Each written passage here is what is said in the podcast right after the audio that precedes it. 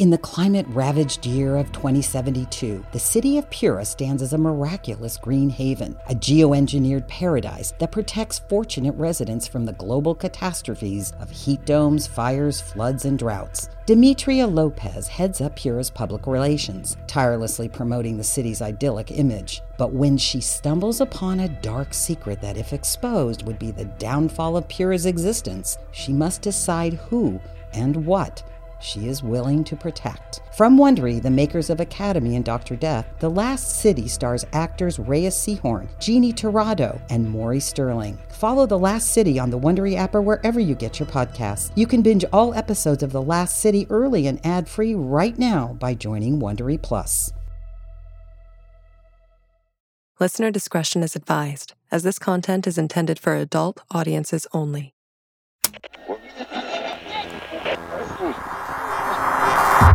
Hidden Signal.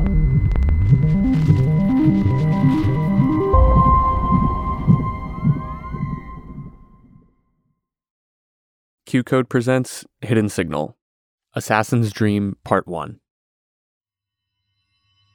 It began like the dreams always began. First, there were only colors. So vivid, Finch could almost feel the neon pinks and candy yellows piercing through her corneas. Then sounds the skip of a record player, a stiletto heel snapping on uneven cobblestone, telephone wires buzzing in the distance. Once the images took shape, she was running out of time. Tonight, it was party clowns, about two dozen of them, dancing in sync like some deranged flash mob. And they were crying, sobbing more like, tears and snot washing down their painted cheeks like swirling watercolors of despair. It would have been low key terrifying, Finch thought, if it wasn't so goddamn dramatic. To make matters more fucked up, each clown held in their hands a tiny purring kitten. Finch counted 21 kittens total. She hadn't seen a real live cat since the feline flu wiped them out when she was a teenager. Here, kitty kitty. As for how the rest played out, Finch wasn't going to get that far. She never saw the end of a dream, or at least not their real endings. No, these dreams always concluded in the same unremarkable way total, unrelenting darkness. Sucked inside a digital black hole and erased forever, dragged into the proverbial trash with one easy click of a button. Finch should know. She was the one doing the clicking. Standing there in that musty warehouse bedroom, remote control in her hand, Finch slipped the VR headset off her eyes and up onto her freckled forehead. She leaned over the man's bed and carefully removed the electrodes from his temples, trying to read his sleeping face.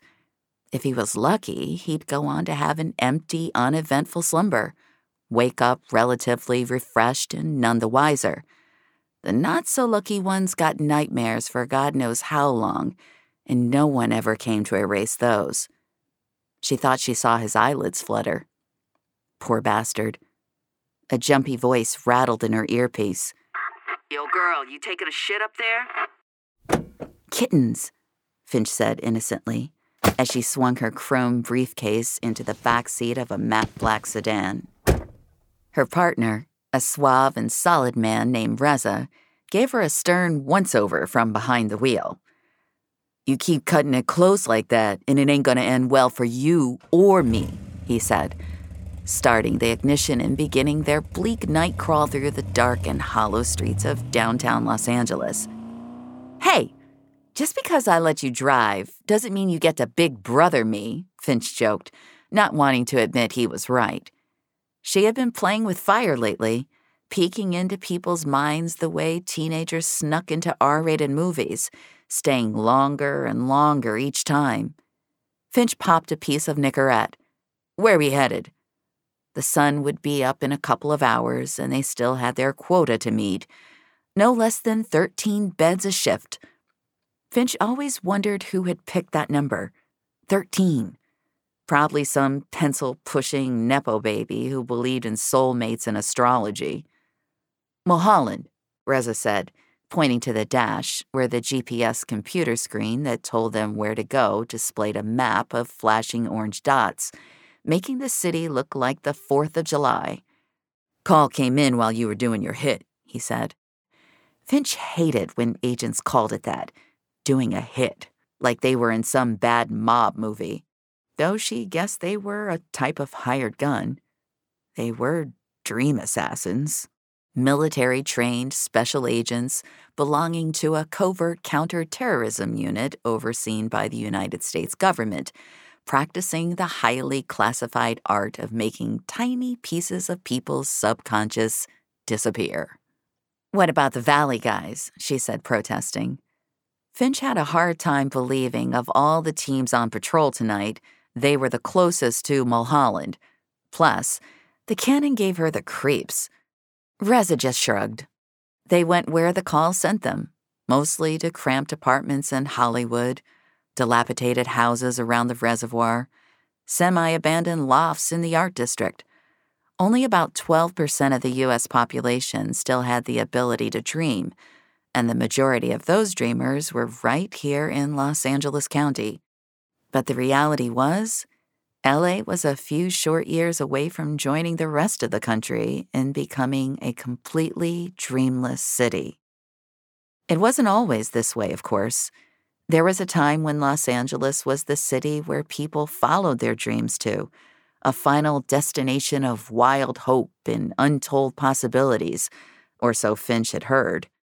The year she was born, a gym teacher from Pine Bluff, Arkansas, drove 1,200 miles to Atlantic City with a truck full of explosives and blew up a casino, killing 700 people. He told police he'd been called to action in a dream. A month later, a retired librarian burned an entire block of Wall Street to the ground.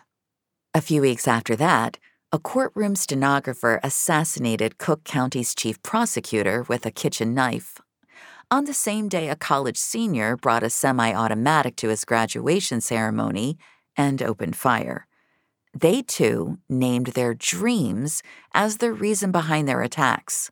Cable news called them dream terrorists the autopsies of their brains revealed these seemingly unconnected strangers had all been infected by the same untreatable virus, origin still unknown, that was slowly creeping its way through the collective subconscious, poisoning the minds of sleeping Americans with incendiary notions and triggering otherwise peaceful individuals to wake up and carry out unhinged acts of violence upon their neighbors. No one was safe from the threat of terror. Everyone had to sleep eventually. The only way to stop the spread, the government decided, was containment. But with no way of distinguishing a healthy dream from an infected one before it was too late, the conclusion was all dreams had to go, giving agents of the state like Finch free rein to monitor and wipe clean the minds of hundreds of thousands of dreamers in the name of national security. And now, the only people left chasing dreams were disenchanted cynics like herself. Finch reached out for the stereo dial as Hey Jude came on the radio and switched the channel. Hey, that's my jam, Reza said. I hate the Beatles. Who hates the Beatles? He could see she was in no mood and decided to drop it. They drove the rest of the way listening to a news report about a radiologist with a family of four who had disappeared the night before from his Franklin Hills neighborhood. It was the third missing person report in less than a month, and the police department thought there might be a serial killer on the loose. Finch caught herself thinking about kittens. When Finch got home, the sun was already halfway in the sky. She'd been working night shifts for nearly a decade and still found it beyond unsettling to end her day under bluebird conditions. She picked at a leftover burrito from her half empty fridge and thought about texting Reza a meme of a kitten playing the harmonica she found on the internet. But Finch didn't want to invite another lecture. They had first met as young agency recruits in the same freshman class. Instead of fucking, the pair became fast friends. Reza helped Finch study for her written exams, and Finch taught him how to take the safety off his gun during a daunting first target practice. Truth be told, It was nice having someone she could lean on during those grueling days of training, especially given how only a third of trainees actually lasted until graduation. When it came time for their placements, they both requested to be put on the Dream Team, as the new recruits love to call it. It wasn't as flashy as some of the agency's other assignments, but Finch knew it held the highest stakes. When every bed contained a potential future terrorist, all it took was one dream to slip through the cracks for the fate of the entire country to hang in the balance. It didn't hurt, too, that Finch preferred to move in the shadows. Her and Reza had been partners ever since. Finch put away her phone and played a couple rounds of darts. Then she masturbated to a low quality lesbian threesome and passed out. The nightmare started as soon as she shut her eyes and lasted all night. Unlike the kittens, there was no button Finch could press to make the images disappear. There was no escape from the horror. But as in the dreams, Finch never saw how the nightmare ended. Her screams always woke her before she reached the final act. the following night, Finch and Reza were called to a sprawling bungalow by the beach. Finch let herself in the front door with her master key, legal breaking and entering, the agency made a point of noting during training, and followed the dream sensor on her wristwatch to an upstairs bedroom. Sound asleep under a violet comforter was a girl, no more than eight years old. She had wavy golden hair, and her eyelashes blew in the breeze of the open window. Fuck, Finch whispered to herself. She hated children's dreams. They were all velvet and butterflies and things Finch never experienced as a child herself. So, yeah, guess she was resentful. The sad truth was, Finch had no memories of her childhood before the age of nine. All she knew was she had been told her parents had died shortly after her ninth birthday, a tragic accident of which she was lucky to survive. Having no other family to speak of, she was sent to a home for orphaned girls, where she was beaten and bruised. That she remembered all too clearly, until the accountant had found her and taken her in. The timer on Finch's wrist began its countdown, marking 30 seconds until go time. Finch had to move fast. There was only a small window where a dream, or episode, as the agency preferred to call them, could be caught and eliminated. The dreamer had to be halfway through REM, not a minute sooner, not a second later. Timing in this job was everything. Finch popped her chrome briefcase open on the carpet and began pulling out her kit headset, remote, electrodes.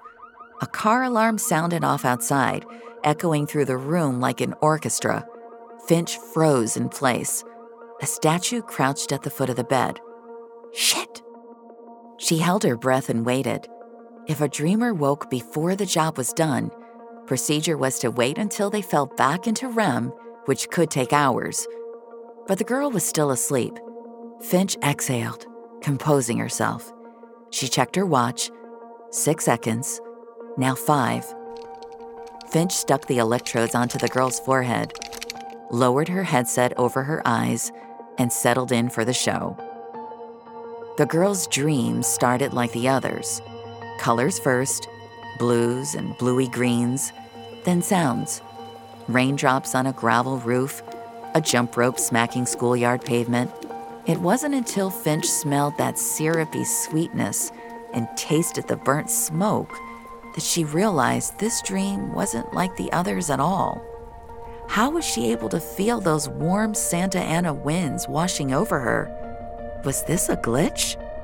It was like she had somehow crossed an invisible line from mere observer to active participant, and it felt odd. It felt wrong. When the woman with the rainbow hair showed up, Finch knew she should get the hell out. But the woman's thick eyeliner and pierced eyebrows only drew Finch further in. When the woman started to speak, Finch was hooked. Pardon me? But he didn't quite catch that. Finch could not make out a goddamn word. The woman spoke some more, and then looked at Finch searchingly like she was waiting for some sort of response. Ask that again? I couldn't hear you. Finch was reaching the point of no return. It was time to bring the blackness, but surely she could stay a couple more seconds. She wanted, no, needed, to hear this woman's question. Wait, just say that one more time. And just like that, the woman and her rainbow hair were gone. The dream was over. For the first time in her career, Finch had failed to click the button. This show is sponsored by BetterHelp. Do you ever feel like your brain is getting in its own way? Like you want to start working on a project for a class or your job, but your brain just keeps on telling you to put it off for months on months until the deadline is a week away? Or maybe you just want to fall asleep, but your racing thoughts keep you awake. It's hard when you know what you should do, what's good for you, but your brain won't let you do it.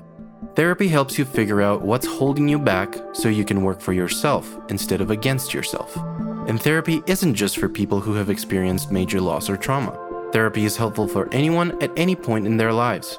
It can help increase your self esteem, change your negative thought patterns and cycles, learn positive coping skills, and so much more. If you've been thinking about starting therapy, give BetterHelp a try. It's entirely online and designed to be convenient, flexible, and suited to your schedule. No more sitting on a waitlist for months on end waiting for a therapist to be available. You just fill out a brief questionnaire to get matched with a licensed therapist, and you can switch therapists at any time for no additional cost. Make your brain your friend with BetterHelp. Visit betterhelp.com/evergreen to get 10% off your first month. That's betterhelp h e l p.com/evergreen.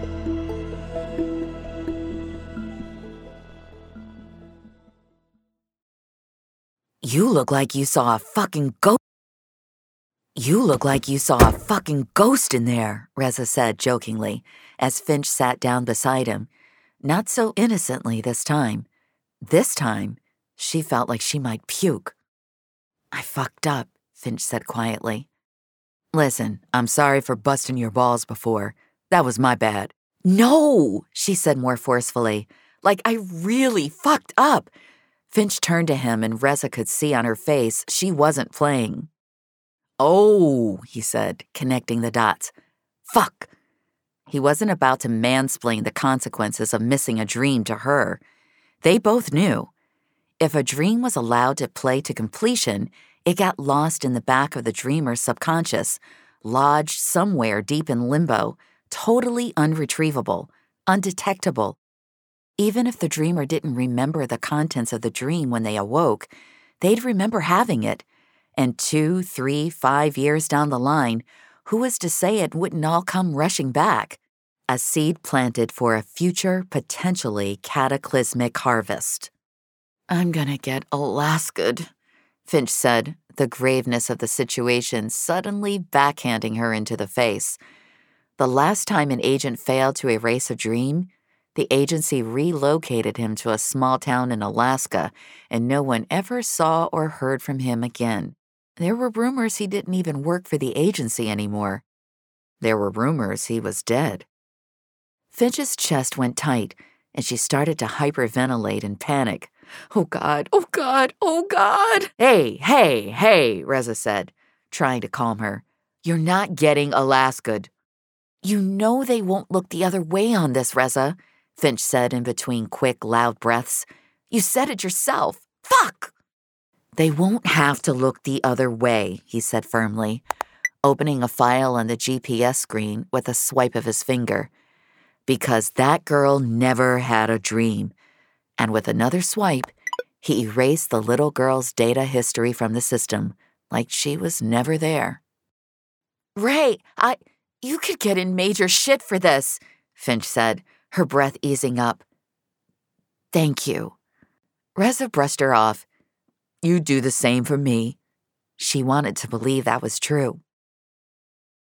By the time Finch arrived back at her place, she was too wired to eat or sleep. She didn't even touch her vibrator, her mind spinning circles like a hamster on a wheel. Why hadn't she erased the girl's dream? It wasn't like her to choke. Despite Reza's teasings, Finch always pressed the button. She had no qualms killing dreams, no queasy feelings about snuffing out another person's internal light. But tonight, it was almost like there was something stopping her, something personal, like it was her own dream she had been tasked with erasing. Don't be fucking stupid, Finch. Finch had never had a natural dream of her own, and she was years away, if ever, from reaching the level of security clearance for a dream pass.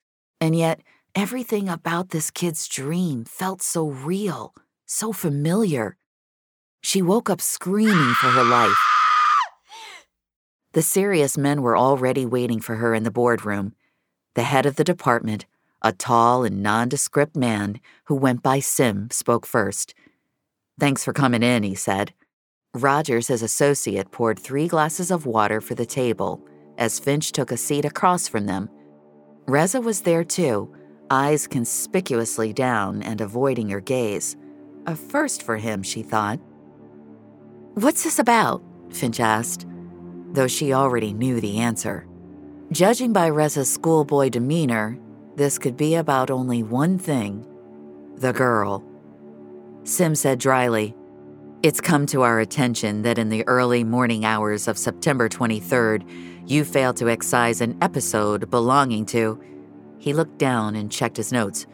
Dreamer X24TTY. Reza, clearly racked with guilt, blurted out, I'm sorry, Finch. I had to tell them. They already knew. Finch straightened her back. Yes, that's right, Finch said, nodding. No point in lying now. I missed the window. I see, Sim said. And did you watch it? he asked, an accusation spitting from his lips. Watch it? The episode. Did you watch it? Rogers repeated more harshly. What? No, no, of course not. This time Finch lied. She wasn't about to get written up for two things. You know agents are prohibited from watching episodes past colors, Rogers pushed. I was distracted, that's all, she said so convincingly she almost believed her own words.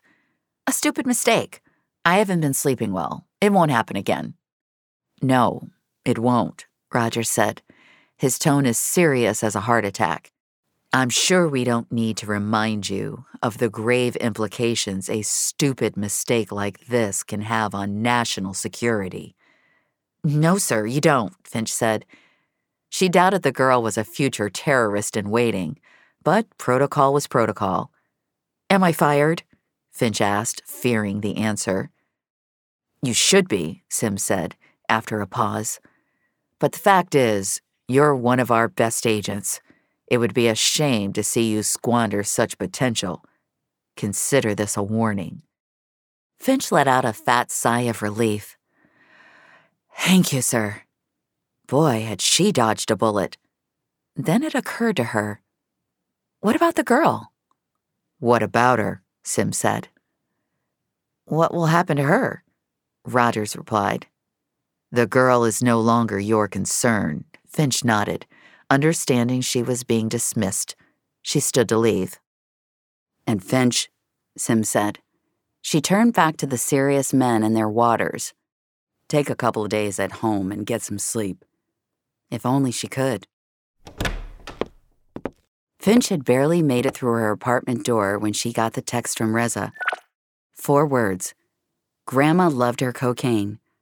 Her stomach dropped. Four years ago, the two of them went to grab an after work beer at a local dive when they accidentally crashed the funeral reception for Miranda Smalls, a spunky socialite known for her throwing ravish sex parties at her home in the hills well into her 80s. One of the cousins had mistaken Finch for a long lost grandchild and asked her to say a few words. Before she knew it, Finch was standing on a tabletop, waving a bottle of top shelf bourbon and making a toast to a room full of grieving drunks. Grandma loved her cocaine, is all she could think to say. The drunks went wild. It had been her and Reza's little inside joke ever since. It was also their code phrase for when shit seriously hit the fan. It was her cue to run. Finch peeked out her front window and watched as two men, one tall and one short, both wearing dark masks, packing obvious heat, stepped out a matte black sedan. The vehicle wasn't the same make or year as her and Reza's squad car, but she knew what she was looking at. Two government operatives coming to close her. Fucking Sim. So that's what he meant by sleep. She should have guessed they wouldn't believe her bullshit excuse. And now they wanted to make an example out of her. Well, the agency would have to be fucking stupid if they thought she was going to Alaska without a fight. Thing was, they weren't stupid, which meant she was likely scheduled to meet a much darker fate. Finch figured she had about 90 seconds until her door came bashing down. She grabbed a Ziploc bag containing her passports and IDs from its hiding place behind the dartboard and hastily stuffed it inside her backpack, along with a pistol and her car keys. Wasting no time, she reached behind the fridge and pulled out a dead, dust covered rat. She cut into its taxidermied belly with her Swiss Army knife and retrieved a roll of cash and a burner phone, a little storage hack she picked up watching old Cold War documentaries. As she took a last look around her apartment, Finch wondered who the agency had sent to do the deed, if she'd recognized them from training or from any of those rowdy holiday parties over the years. She sure as hell wasn't sticking around to find out. Finch tossed her phone in the toilet, ran the shower on hot, and hopped through the bathroom window out of sight. Finch drove her Barracuda east with the speedometer kissing 90 and the stereo turned all the way off. Her head was exploding with enough what the heavenly fucks to last a lifetime. She wasn't about to turn on public radio and add to the chaos. Now she had to focus on the road ahead. She had to focus on staying alive. Finch figured she'd lay low in Vegas for a few days until she worked out her next move. Is this really how it's all going to end? At the goddamn Bellagio? Her thoughts drifted to the accountant. Unable to quiet the accusatory voices telling her she'd thoroughly disappointed him, he was, after all, the one who had taught her everything she knew. After the paperwork went through with the orphanage, Finch lived with the accountant until the age of 18, at which point he felt she was ready to be inducted into the family business. She was as shocked as anyone to learn that the bumbling potato shaped man who had so selflessly taken her in as his own was not actually an accountant at all, but a top level special agent for the United States government. She had always pictured special agents to be more James Bond than Mike Brady. That would teach her to believe anything she saw on TV. Appearances aside, the accountant quickly became Finch's closest confidant, her hero. He saw a fire deep within her that no one up until that point had ever seen or cared to notice. He saw strength where the other kids saw weakness, potential where the nuns just saw trouble. Embrace your superpower, kid, he would tell her whenever her chest was so tight she couldn't speak. She wouldn't be the agent she was today if not for him. She shuddered to think what he would say to her now, a coward on the run. Then it was Sim's words running through her brain. The girl is no longer your concern. Funny, she thought, because from where she was sitting, the girl was the whole reason she was in this god-forsaken mess. But still, a voice itched at her. Don't do it, Finch. She's not your problem. They'll probably just take her in for questioning. It's not like they're gonna. She made a Yui and headed back towards LA. Fucking conscience. In the climate ravaged year of 2072, the city of Pura stands as a miraculous green haven, a geoengineered paradise that protects fortunate residents from the global catastrophes of heat domes, fires, floods, and droughts. Demetria Lopez heads up Pura's public relations, tirelessly promoting the city's idyllic image. But when she stumbles upon a dark secret that, if exposed, would be the downfall of Pura's existence, she must decide who and what she is willing to protect. From Wondery, the makers of Academy and Dr. Death, The Last City stars actors Reyes Sehorn, Jeannie Torrado, and Maury Sterling. Follow The Last City on the Wondery app or wherever you get your podcasts. You can binge all episodes of The Last City early and ad-free right now by joining Wondery Plus.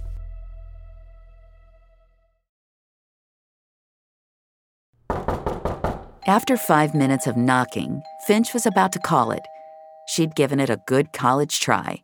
no one could blame her for walking away. Of course, she could always use her master key to let herself inside. Before she had a chance to do either, the door to the sprawling bungalow swung open. Who are you? the girl asked more flatly. She was wearing heart shaped sunglasses with a zip up hoodie adorned with peace signs. Hi, Finch said awkwardly. She hated talking to kids. She never knew what tenor to make her voice and usually ended up sounding like a depressed robot. What's your name, little girl? Mia. She said it like it should be obvious. Is your mom home, Mia? My mom's dead, Mia said in that deadpan way kids who've had to grow up too fast do. Oh, Finch said, even more awkwardly. Is, uh, your dad home? Please don't be dead. Please don't be dead. Dad! And then Finch was eye to eye with Darius Marin, the impossibly handsome Hollywood it man, best known for his luxury car commercials and salacious DMs. What's this about? he said. His voice was butter on a freshly toasted bagel. Finch, starstruck, stumbled over her words. Oh, I, um. For a second, she forgot what had brought her to his door in the first place, the only thought running through her mind now being that he must use one hell of a moisturizer. Darius sighed, partially flattered, but mostly annoyed. If you're paparazzi, you know you can't be here while the lawsuit is ongoing. No, I'm. Jeez, you're really fucking this up. Your daughter is in danger, Finch said more assertively. I can't tell you any of the specifics because it's classified. As if that mattered now, she thought. But you two need to come with me. Darius took a moment to study this woman in his doorway, all too familiar with the art of the celebrity scam. Yeah, I don't think so, he said, closing the door. Finch blocked it with her hand. Hey, what the hell, lady? he said. Are you not hearing me? Bad people are coming for Mia. If we don't leave in the next 10 minutes, you're probably never going to see her again. Is that what you want? No, what I want is to enjoy my goddamn coffee without some stalker showing up at my door, Darius said, colder, his patience running low. Now, if you don't fuck off in the next 10 seconds, it's gonna be my people coming for you. In court. Got it? He slammed the door in her face. But Finch didn't fuck off. She couldn't. That goddamn conscience again. She stayed outside the house, sitting pretty in her car, knowing it was only a matter of time before they had visitors. Stalker? Huh. You wish you were my type, bro, Finch muttered to herself as she scanned the road. Ten minutes later, that matte black sedan rolled in like clockwork, quietly parking several driveways down the street. Amateurs, Finch thought, as she twisted a silencer onto her pistol. She waited for the masked men to sneak their way over the fence and through the bungalow's backyard before walking over to the sedan and shooting all four tires flat. Bang, bang, bitches. When she entered the house, the tall one had Darius tied up and gagged. The shorter one was draping a bag over Mia's head, getting her ready for transport, Finch assumed. They would want to interrogate her before they killed her. So, this is what $5 million gets you by the beach, Finch said, taking in the architecture. The masked men slowly turned their heads to find Finch, aiming her gun right in their faces. The tall one reached for his holster. I wouldn't, she said, and he moved his hand back. We're just here for the girl, the tall one said. We don't want any trouble. Oh, is that why you two showed up at my place? Something tells me you weren't doing a mental health check. The short one piped up. We're following orders, Finch. Same as you. Oh, yeah? Let's see if you can follow these, Finch said, waving her gun. Throw your weapons. The masked men did as she instructed and threw their guns at Finch's feet. She loved a pair of zip ties at their chests. Hands behind your backs. Come on, quickly. I don't have all day. The men began to zip tie their own wrists when suddenly The short one pulled a knife from his back waistband and hurled it at Finch, slicing her right bicep as she dropped her gun in pain. Ow, motherfucker! Finch hardly got her curse words out before the men were lunging themselves at her, throwing punches and high kicks, of which Finch gladly returned the favor. The trio exchanged a shower of body blows until a roundhouse kick to the stomach knocked Finch onto her back. Give it up. You lost, the short one said. Famous last words, Finch said, launching back onto her feet and grabbing a golden statue from a nearby shelf of rather impressive awards. Sorry, Oscar. In two quick blinks, Finch spun around and swung Darius's Academy Award into the short man's jaw, sending him flying backwards, then turned and smoked the tall one in both kneecaps, taking him tumbling down. Finch swept her gun off the ground and repointed it at her crippled opponents. Seriously, why do men always have to do everything the hard way? After Darius was untied and Mia delivered safely back into her father's arms, Finch and her gun escorted the masked men back to their car. Get in, she said, popping the trunk. You've got to be fucking kidding, the tall one said. I've got jokes, all right, but this isn't one of them, Finch replied. Get the fuck in. They folded themselves into the trunk like resentful acrobats. They'll send someone else, the shorter one warned, a threat gurgling in his throat. They can try, Finch replied calmly. She put her hand on the trunk. Hope you're not afraid of the dark. The last words they heard before she locked them inside. They'd been driving for 30 minutes and still hadn't made it out of Malibu. Finch scanned her mirrors every few seconds for any sign of a tail. Let me get this straight, Darius said, running his hands through his hair and repeating back what Finch had just spent the last half hour explaining. Mia had a dream that should have been erased by a, what did you call it? A dream assassin? And now government agents are after her because the idiot who was supposed to erase the dream messed up and didn't do their job properly? Pretty much, Finch said, omitting the fine print that she was the idiot who had, in fact, messed up. Well, can't you do it now? Darius cried out. Erase the dream from her memories or whatever so we can go home? It's too late for that, Finch said. And that's not how it works, she added. Then tell me how it fucking works.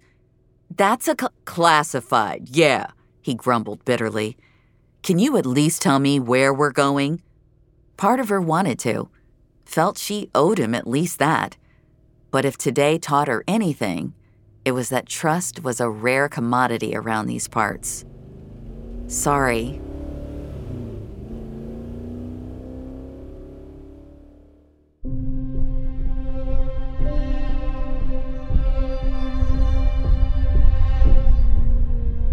Hidden Signal Assassin's Dream is narrated by Erica Lewis.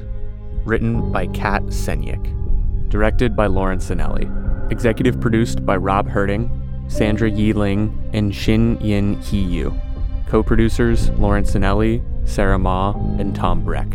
Original score and composition by Darren Johnson. Audio engineering and editing by Sarah Ma. Script supervisor Tom Breck. Special thanks to Jack Friedman and Nick Shanks. This podcast was recorded under a SAG AFTRA collective bargaining agreement. Hidden Signal is a QCODE production. Sound recording copyright 2023 by QCODE Media Inc.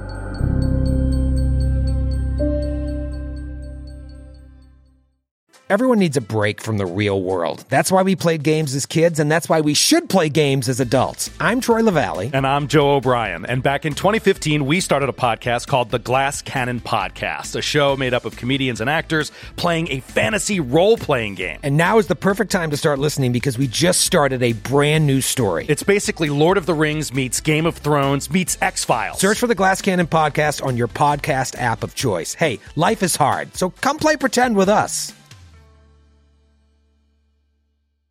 Hi, just checking in and seeing if you might want to step away from the noise of the world for just a moment and connect back to you. If so, join me on my podcast, Letting It Settle with Michael Gallion, where we'll explore mindfulness, self love, and personal growth as I share practical insights and tools to hopefully help inspire you to start to take charge of your mental and emotional well being. Search for Letting It Settle with Michael Gallion on Spotify, Apple Podcasts, or wherever you're listening now.